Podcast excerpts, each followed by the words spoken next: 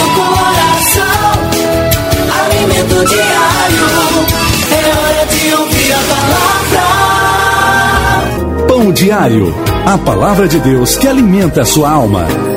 No Evangelho de São Lucas, Lucas capítulo catorze, o versículo vinte e cinco em diante, estava refletindo nessa passagem a qual nosso Senhor e Salvador Jesus, ele fala sobre o custo, o preço do discipulado. Quando eu estava refletindo nesta palavra,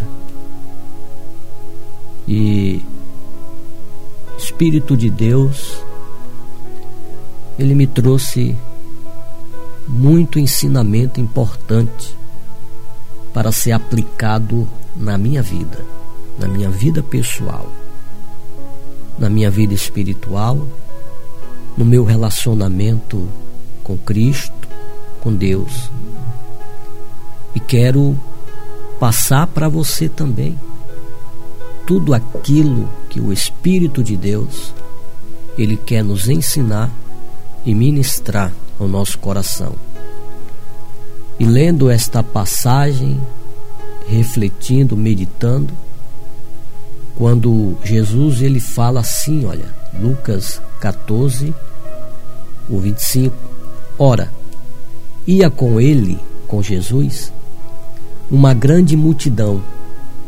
Então, voltando-se, disse-lhe a multidão: se alguém vier a mim e não aborrecer a seu pai, sua mãe, sua mulher, seus filhos, seus irmãos e irmãs, e ainda também aborrecer a sua própria vida, não pode ser meu discípulo.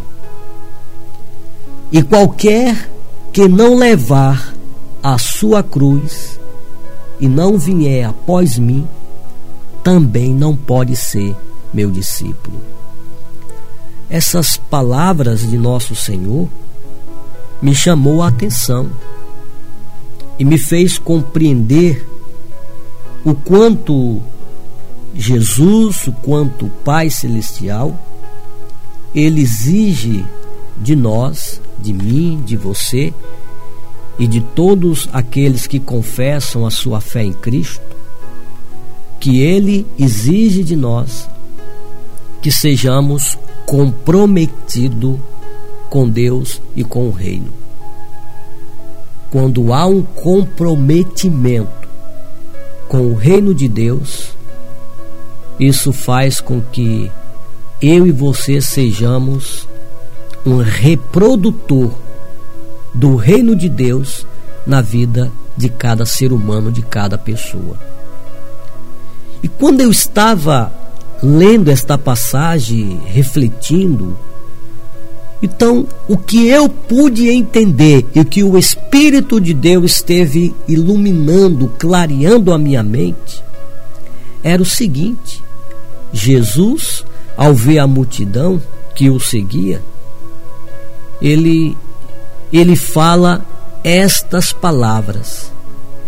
Jesus ele está colocando aqui características de um seguidor comprometido com ele e com o reino de Deus. Jesus está falando de comprometimento, porque o que o Senhor ele via que a multidão ela não tinha nenhum compromisso com o reino de Deus. A multidão, elas seguiam, procuravam a Jesus, o Senhor, mas com o único objetivo, com o único interesse de serem curados de alguma doença, de terem seus problemas resolvidos, ou por curiosidade de saber quem era realmente o Messias, quem era aquele que tinha surgido em Israel e que se declarava ser o Filho de Deus. Então Jesus, ele olhava para a multidão, para todas as pessoas que o seguiam, e Jesus via eles com este olhar. Mas o Senhor não perdia e não deixava passar a oportunidade de falar para toda aquela multidão. As características de uma pessoa que queria realmente seguir a Ele e se tornar um discípulo. Sabe, Jesus, ele não estava preocupado nem focado na multidão. Nosso Senhor estava focado em formar discípulos, em formar homens e mulheres que fossem reprodutores do reino de Deus, que desse continuidade ao seu ministério. Então, quando a gente vê que Jesus, quando ele começa, quando ele inicia os seus primeiros passos ministerial, de ir às cidades, de ir às aldeias, de ir ao templo, pregando, ensinando o evangelho, a primeira preocupação, o primeiro foco, o primeiro objetivo de Cristo, nosso Senhor, era de formar uma equipe de doze homens, a qual ele pudesse dar todo o seu tempo, todo o seu ensinamento a esses doze homens, para que esses doze homens dessem continuidade ao ministério dele. Se Jesus tivesse trabalhado com a multidão, então o evangelho dele, o ministério dele, não tinha dado sequência.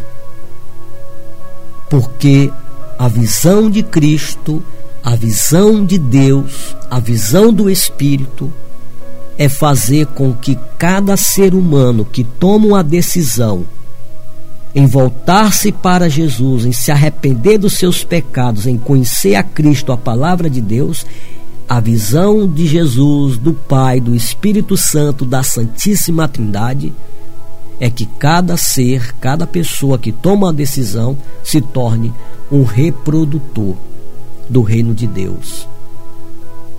O desejo do Pai Celestial que o seu reino ele cresça e se estabeleça aqui na terra, porque Deus ele deseja juntar o maior número de pessoas possíveis para morar com ele na eternidade.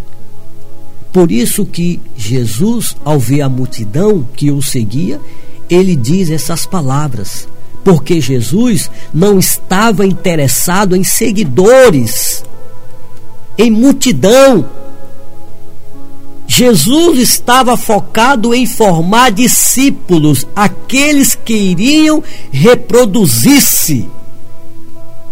Jesus não estava interessado em seguidores que o seguiam, mas que não tinha nenhum compromisso com ele e nem com o reino. Às vezes nós não entendemos o que Jesus ele fala, que se alguém vier a ele, tem que carregar a sua cruz. Às vezes a pessoa acha que carregar a cruz a qual Jesus está falando é ter uma vida de sofrimento. Carregar a cruz para muitas pessoas é quando ele, ele tem uma pessoa da família, ou o marido, ou a mulher, ou o filho, que dá muito problema, é uma pessoa problemática, muito difícil. Aí a pessoa diz, fulano, fulano, fulano é a minha cruz, é a cruz que eu carrego. Mas não foi isso que Jesus ele quis dizer. Que a cruz que teríamos que levar fosse uma vida de dor, de sofrimento, fosse alguém que causava vergonha a nós. Jesus, ele explica para aquela multidão O Senhor, ele dá esse esclarecimento como um ensino, um incentivo, uma motivação para que as pessoas realmente possam entender o significado de ser um seguidor, de ser um discípulo. Jesus, ele dá esse, esse esclarecimento para a multidão, para que eles pudessem enxergar o comprometimento que cada pessoa teria que ter com ele, com o reino de Deus. Então Jesus, ao olhar a multidão, porque ele não tinha interesse na multidão, Jesus não tinha interesse em multidão. Ele era focado em formar discípulos, em formar seguidores que reproduzisse e desse continuidade ao ministério dele. Por isso que, quando ele ressuscitou, que esteve ainda quarenta dias com seus discípulos, dando as últimas instruções, Jesus deixou bem claro: vocês devem ir por todo o mundo e pregar o meu evangelho. Isso é dar continuidade, isso é reproduzir. Ele disse: fazei discípulos. Jesus não mandou fazer multidão, Jesus mandou fazer discípulos. Jesus mandou fazer pessoas que se reproduzissem o compromisso e o caráter de Cristo na vida de um e de outro. Então, quando ele diz: se alguém vir a mim e não aborrecer a seu pai, sua mãe, sua mulher, seus filhos, seus irmãos e irmã, e ainda também a sua própria vida, não pode ser meu discípulo. Eu acredito que muitas pessoas que estavam ali no meio da multidão ignoraram esse ensinamento de Jesus. Aborrecer o próprio pai e a própria mãe, eu acredito que muitos ali criticaram, murmuraram, acharam isso um absurdo. Mas o que Jesus ele está falando, ele está falando as características para ser um discípulo, para ser um seguidor comprometido. A primeira característica que Jesus ele está falando para a multidão, Jesus está falando de uma característica: ter Jesus em primeiro lugar na sua vida. Jesus está falando que para ser um discípulo, ele tem que estar em primeiro lugar na vida daquele homem, daquela mulher. Se não me amar mais do que ama ao seu pai, disse Jesus, se não me amar mais do que ama a sua mãe, a sua mulher, os seus filhos, então não pode ser meu discípulo. O amor a Jesus, o amor a Deus, o amor ao reino de Deus, ao ministério de Cristo, tem que estar acima do amor do pai, da mulher e da mãe. Sabe por que que Jesus fala isso? Ora, um seguidor chegou para Jesus e disse: mestre, eu quero ser teu discípulo, eu vou te seguir por todos os dias da minha vida. E Jesus disse: pois então vem e me segue. E essa pessoa respondeu assim para Jesus: mestre, deixa primeiro eu enterrar o meu pai que morreu, aí eu volto e vou te seguir. Então Jesus disse: deixa os mortos enterrar os seus próprios mortos, vem e me segue. Porque o que Jesus quis dizer é que às vezes nós paramos, você para, você deixa de servir a Jesus porque às vezes o pai não quer, porque às vezes a mulher não quer, o marido não quer, não quer ir mais à igreja, não quer mais servir a Deus, não quer mais se comprometer com as coisas de Deus. Aí às vezes você está comprometido, você começa a se entristecer, a se desanimar.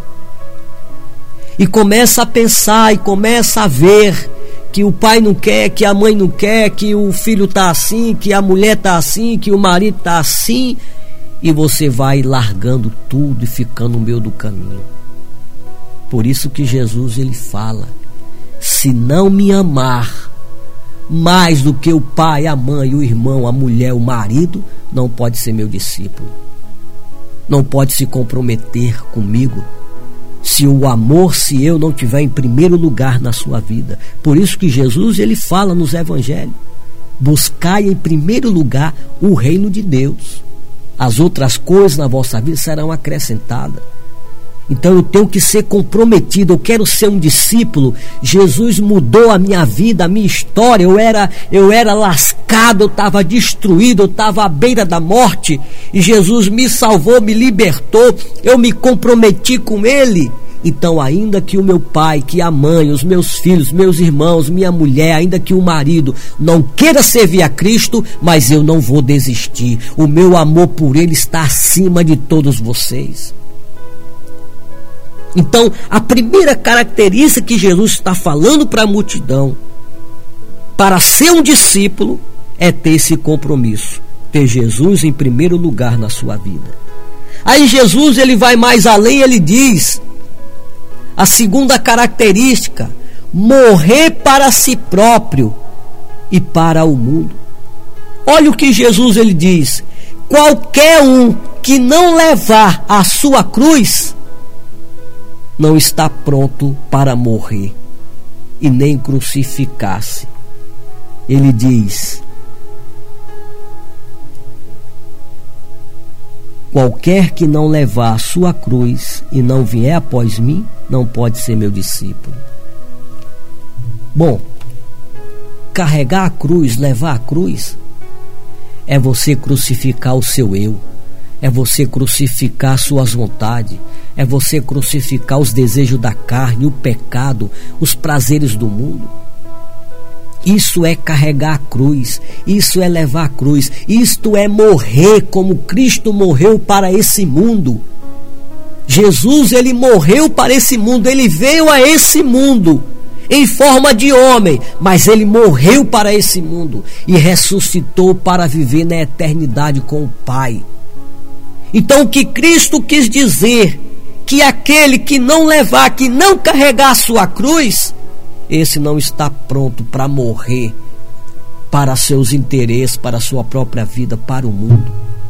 Jesus está falando de morte espiritual, morte para o pecado, morte para o mundo, deixar para trás a vida velha que você tinha e viver uma vida comprometida com o reino de Deus, não se deixar ser levado pelas ilusões dos nossos dias, pelas propostas que lhe é oferecida, pelas oportunidades que aos teus olhos é grande vantagens. É não deixar-se se envolver, mas é morrer para si próprio, para os prazeres. Por isso que ele fala a segunda característica: morrer para si e morrer para o mundo. Qualquer que não levar a sua cruz, esse não está pronto para morrer e nem para crucificar. Sabe? É você ser comprometido. Jesus, ele vai mais além, esclarecendo para a multidão e para os seus discípulos que estavam ali com ele. O versículo trinta e três do capítulo catorze de Lucas, Jesus diz: assim, pois, qualquer de vós que não renuncie a tudo quanto tem, não pode ser meu discípulo. A terceira característica que Jesus está ensinando é renúncia, é renunciar, renunciar a sua própria vida. Às vezes tem algo para se fazer, uma visita, uma consolidação, tem algo para se fazer na casa de Deus, e às vezes nos sentimos cansados por um dia de trabalho, chateado, e às vezes nós, não, não vou porque hoje eu estou assim. Não estamos renunciando. E nós temos que renunciar tudo nesta vida. para cumprirmos o desejo, a vontade de Deus e provarmos que verdadeiramente nós amamos a Jesus em primeiro lugar e que somos discípulos. Para ser um discípulo de Jesus, ele está mostrando essas características. Renunciar. Ele diz, deixar tudo o que tem. Renuncia. Renunciar a si próprio. Então, essa é uma das características, é renunciar. Sabe? É ser comprometido com o reino. A quarta característica para ser um discípulo de Jesus é ser influência. Por isso que Jesus, ele falava para a multidão, pessoal. Ele não estava interessado em multidão. A multidão o seguia, o acompanhava onde ele chegava, porque as pessoas espalhavam uma para a outra. A fama de Jesus crescia, porque as pessoas o divulgavam. Mas Jesus não estava focado em fama, nem que divulgasse o seu nome. Quantas vezes ele falou para alguém que o curava, ele dizia, olha, vai para casa, mas fica caladinho, não diz para ninguém não. Mas a pessoa ficava tão maravilhada pelo que Jesus fez na vida dela, que ela saía espalhando, olha, eu era assim, foi Jesus de Nazaré, o Messias que mudou a minha vida. E com isso a fama de Jesus crescia. Por que que um homem chamado Zaqueu, que era um cobrador de impostos, subiu numa árvore para ver Jesus, porque ele se escutava tanto as pessoas falar do Messias, dos milagres que ele fazia, que despertou a curiosidade no coração, no espírito, na alma desse homem, ao ponto de ele subir numa árvore e ficar aguardando Jesus passar ali para ele ver quem era realmente o Messias. Assim era a multidão. Por isso que Cristo não estava interessado, nem preocupado, nem focado na multidão. O foco de Jesus era formar discípulos, era formar homens e mulheres que se tornassem reprodutores do reino de Deus e que dessem continuidade ao seu ministério, ao evangelho. Essa era o foco, esse era o foco de Cristo e esse é o propósito do coração de Deus.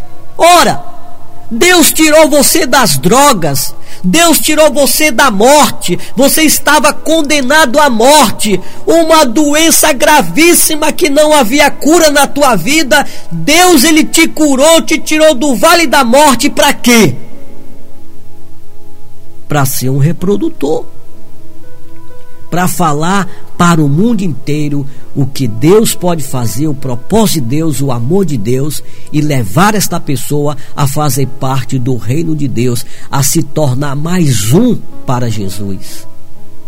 Jesus, ele trabalhava com esse foco. Jesus não perdeu tempo. O pouco tempo que ele passou nessa terra, ele investiu todo o seu tempo, ele deu tudo de si para treinar e formar discípulos, aqueles que dessem continuidade ao seu ministério, ao reino de Deus. Deus, ele quer que eu e você sejamos reprodutores, que não venhamos medir esforços, que venhamos renunciar a nossa própria vida para estabelecer o reino de Deus e levar milhares e milhares de pessoas a conhecer a Cristo, a serem salvas, a serem libertas. Fazendo isso, nossa nação, nossa terra, nosso bairro, nossa cidade será uma cidade melhor. Iremos ter condições de vencer as crises, a violência, a desgraça, porque mais pessoas irão se convertendo, irão, irão ser salvas.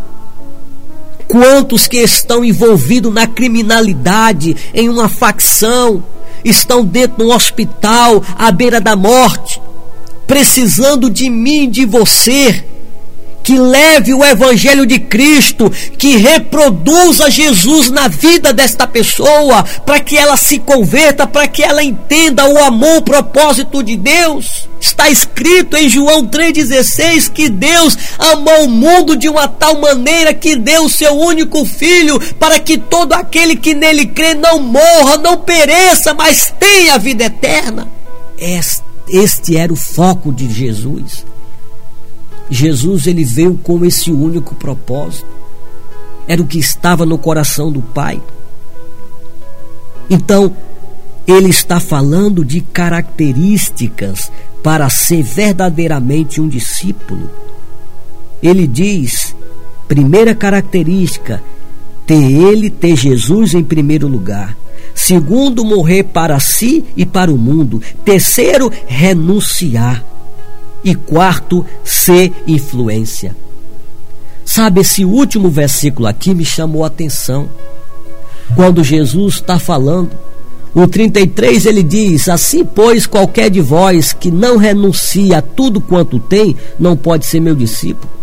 Aí o trinta e quatro, ele diz assim, bom é o sal, mas se o sal for insípido, com que se há de salgar? Nem presta para a terra, nem para o lixo, lançá-lo fora, e quem tem ouvidos, para ouvir ouça.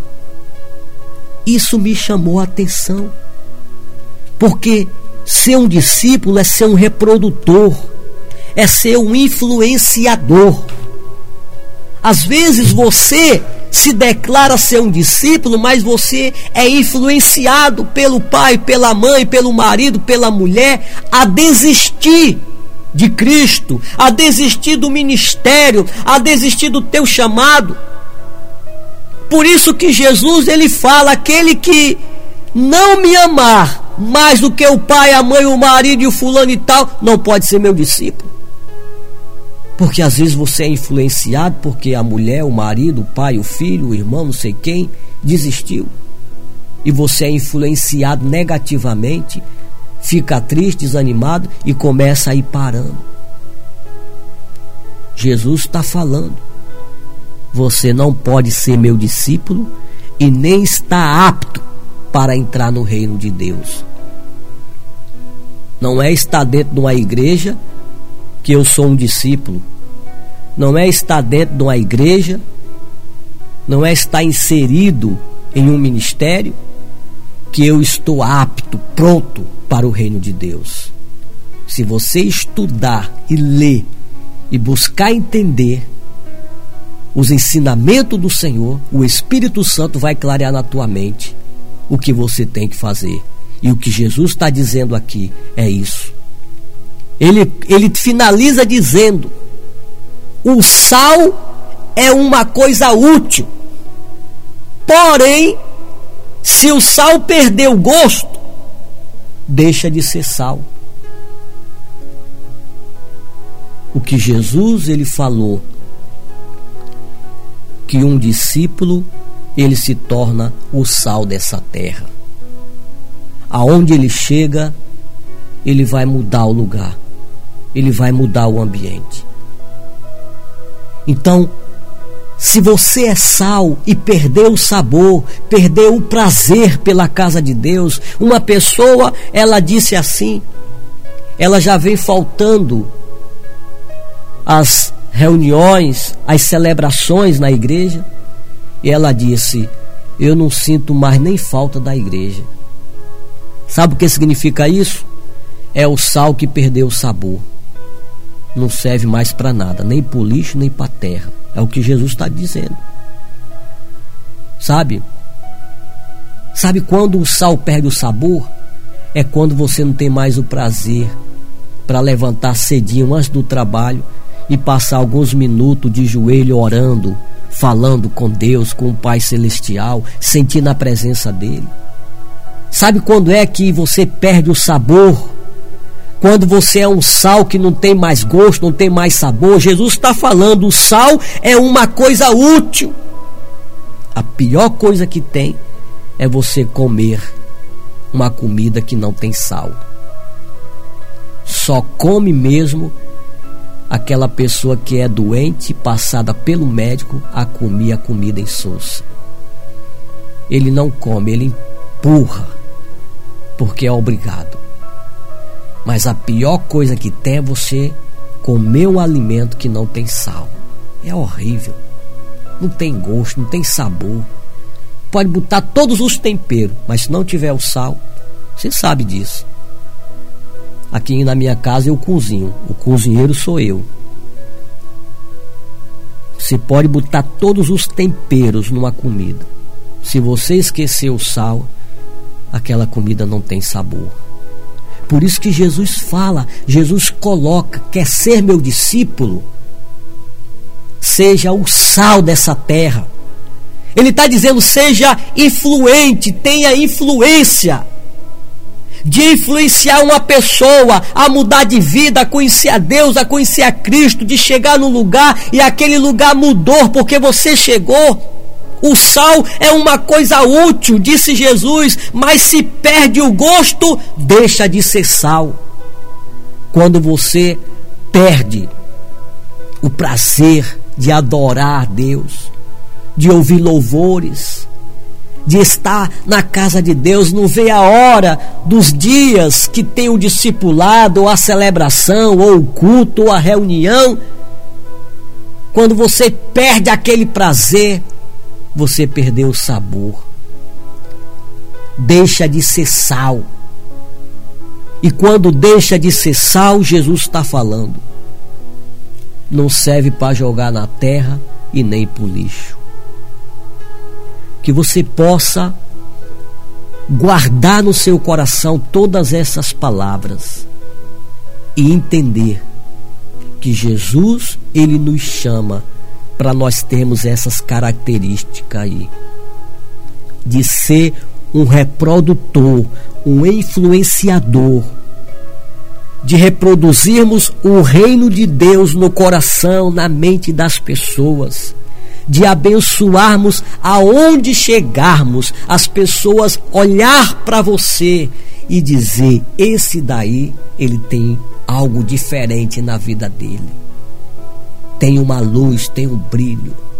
Ser um discípulo, renunciar a si próprio, carregar a sua cruz, amar a Cristo em primeiro lugar. Guarde essas palavras no seu coração, receba cada uma delas no seu espírito e leia com calma em casa esta passagem de Lucas que nós tivemos refletindo agora, as características para ser um discípulo a qual Jesus está falando. Lucas capítulo catorze, do versículo vinte e cinco ao trinta e cinco. Jesus está falando o custo, o preço do discipulado. A multidão não gostou muito, mas aqueles que estavam interessados em ser um discípulo, eles ficaram, eles permaneceram. Guarde essas palavras no seu coração, aonde quer que você esteja agora. Vamos unir a nossa fé e vamos orar ao nosso Pai Celestial. E quando nós estivermos orando, o Espírito de Deus estará ministrando mais ainda na nossa vida, renovando as tuas forças, a tua fé e te abençoando em nome de Jesus. Ore comigo agora em nome de Jesus. É momento de oração. Neste momento, vamos unir a nossa fé. Vamos falar com aquele que tem o poder de nos abençoar, porque Ele é Deus. É momento de oração.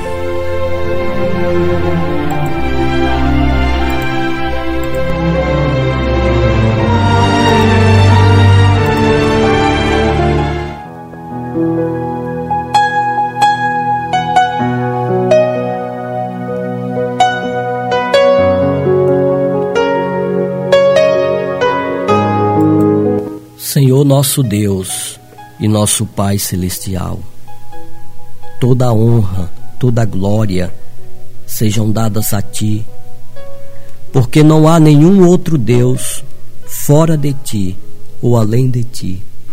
Tu és o único, o único Deus onipotente, onipresente, onisciente. As tuas palavras jamais voltarão vazia. A tua própria palavra revela que a tua palavra é como uma espada de dois gumes que penetra no mais profundo da alma, do espírito, das medulas e transforma e muda. Pai Celestial, eu tenho a certeza que esse ensinamento, esta palavra, ela penetrou no coração, na mente desta pessoa.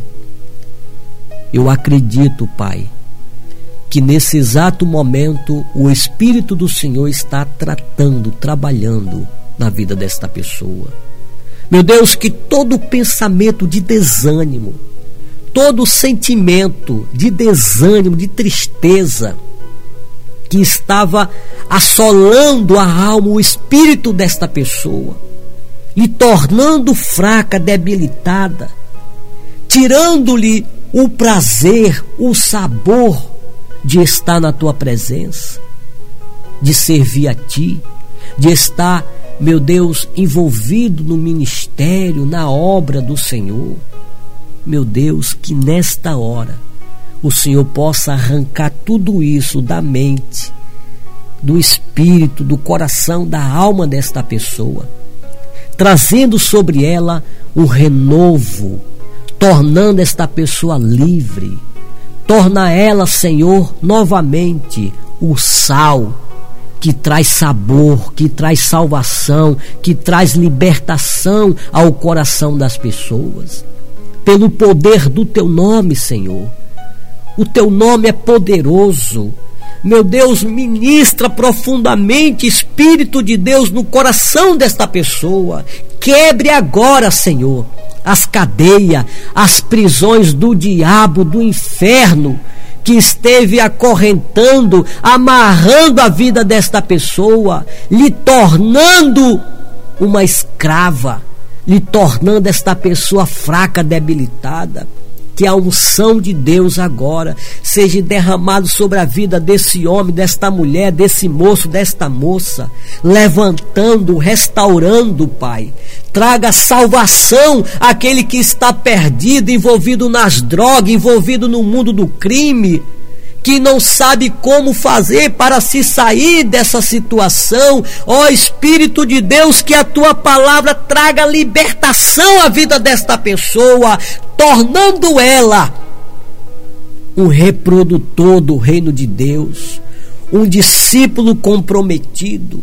Meu Deus, eu oro a ti por esse homem, por esta mulher, esse moço, esta moça, que já não tinha mais nenhum compromisso com o reino de Deus, que já não tinha mais nenhum compromisso contigo, Senhor, que encostou as suas armas espirituais, já não orava mais, já não louvava mais, deixou tudo para trás.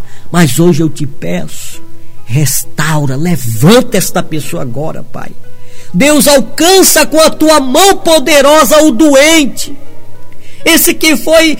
pegue por essa doença, por essa enfermidade, por esse vírus e está agora hospitalizada num leito de dor, de sofrimento, foi desenganado pelos médicos, essa doença que não tem cura, que a medicina não tem saída. Tu és o médico dos médicos e eu oro agora pelo doente, que ele seja curado agora, em nome de Jesus Cristo, que venha sobre ele o toque das tuas mãos, que esse doente seja erguido, levantado, que a sua saúde seja restaurada, que o Senhor tire esse doente desse leito do hospital, dessa sala da U T I, esses equipamentos que estão servindo para esta pessoa estar ainda viva, que ela seja livre, liberta desses equipamentos, a sua saúde restaurada, que o doente agora seja curado em nome de Jesus. Entra nesse lar, meu Deus, traga paz, traga saúde, traga a tua prosperidade a esse lar, a esta casa. que toda esta família seja alcançada pela bondade do Senhor, no nome de Jesus, ó Deus. Alcance a todas as pessoas que estão agora conectadas conosco, recebendo esta prece, esta oração, que esta pessoa, ela seja tocada agora, e eu declaro céus abertos sobre a vida dela. Eu declaro, meu Deus, céus abertos sobre a vida da nossa nação, do nosso povo, Senhor. Abençoa a nossa terra, o Brasil, que venha tempos de refrigério, que venha tempos de paz, de prosperidade, de graça, de saúde, de proteção sobre o Brasil, sobre a nossa terra, sobre o nosso povo. Meu Deus, abençoe as nações do mundo, que todas as nações do mundo sejam alcançadas pela bondade e a misericórdia do Senhor, que venha tempos de paz, de saúde, de graça, de cura, de libertação, de refrigério em todas as nações do mundo, no nome de Jesus. Eu oro a Ti por Israel, que o Senhor abençoe Israel, que haja paz em Jerusalém. Meu Deus, abençoa agora a todas as pessoas que estão recebendo esta prece agora, esta oração, Senhor. Todos aqueles que estão recebendo com fé, que uniram a sua fé junto com a minha, que seja declarado sobre elas céus abertos, e que a bênção do Deus Pai, a bênção do Deus Filho, a bênção do Deus Espírito Santo venha agora sobre a vida desta pessoa, lhe tornando livre, em nome do Pai, do Filho e do Espírito Santo de Deus. Que assim seja, Senhor, que assim seja. Amém. You are round with a melody. You surround me with a song of deliverance from my enemies, until all my fears are gone, and I'm no longer slave to fear. I am a child of God. No, I'm no longer slave to fear.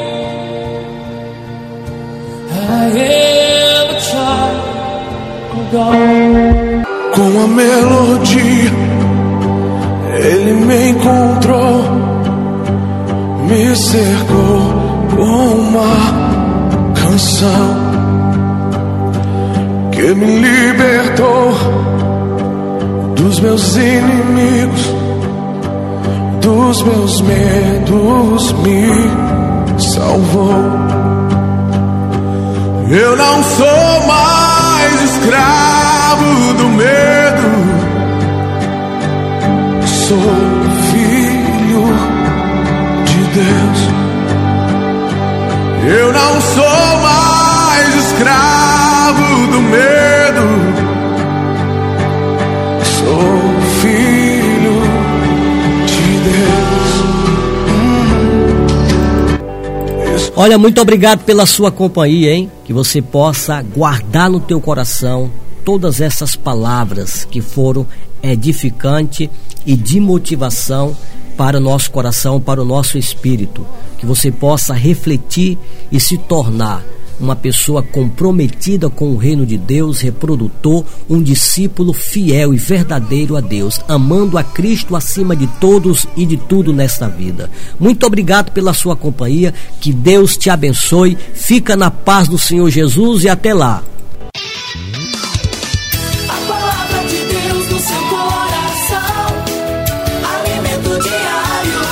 Você ouviu Pão Diário, a palavra de Deus que alimenta a sua alma. Eu não sou mais escravo do medo, sou filho de Deus. Eu não sou mais escravo do medo, sou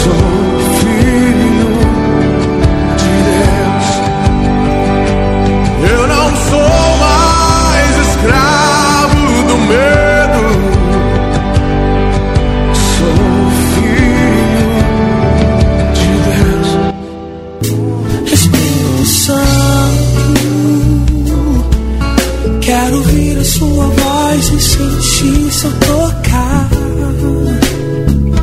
Pão Diário, Pão da Vida, alimentando sua alma. Acesse nosso portal pão diário pão da vida ponto com ponto b r. Pão Diário, Pão, Pão, Diário, da, Pão vida, da Vida. Eu quero sempre ouvir tua voz e conduzir meus passos rumo ao céu.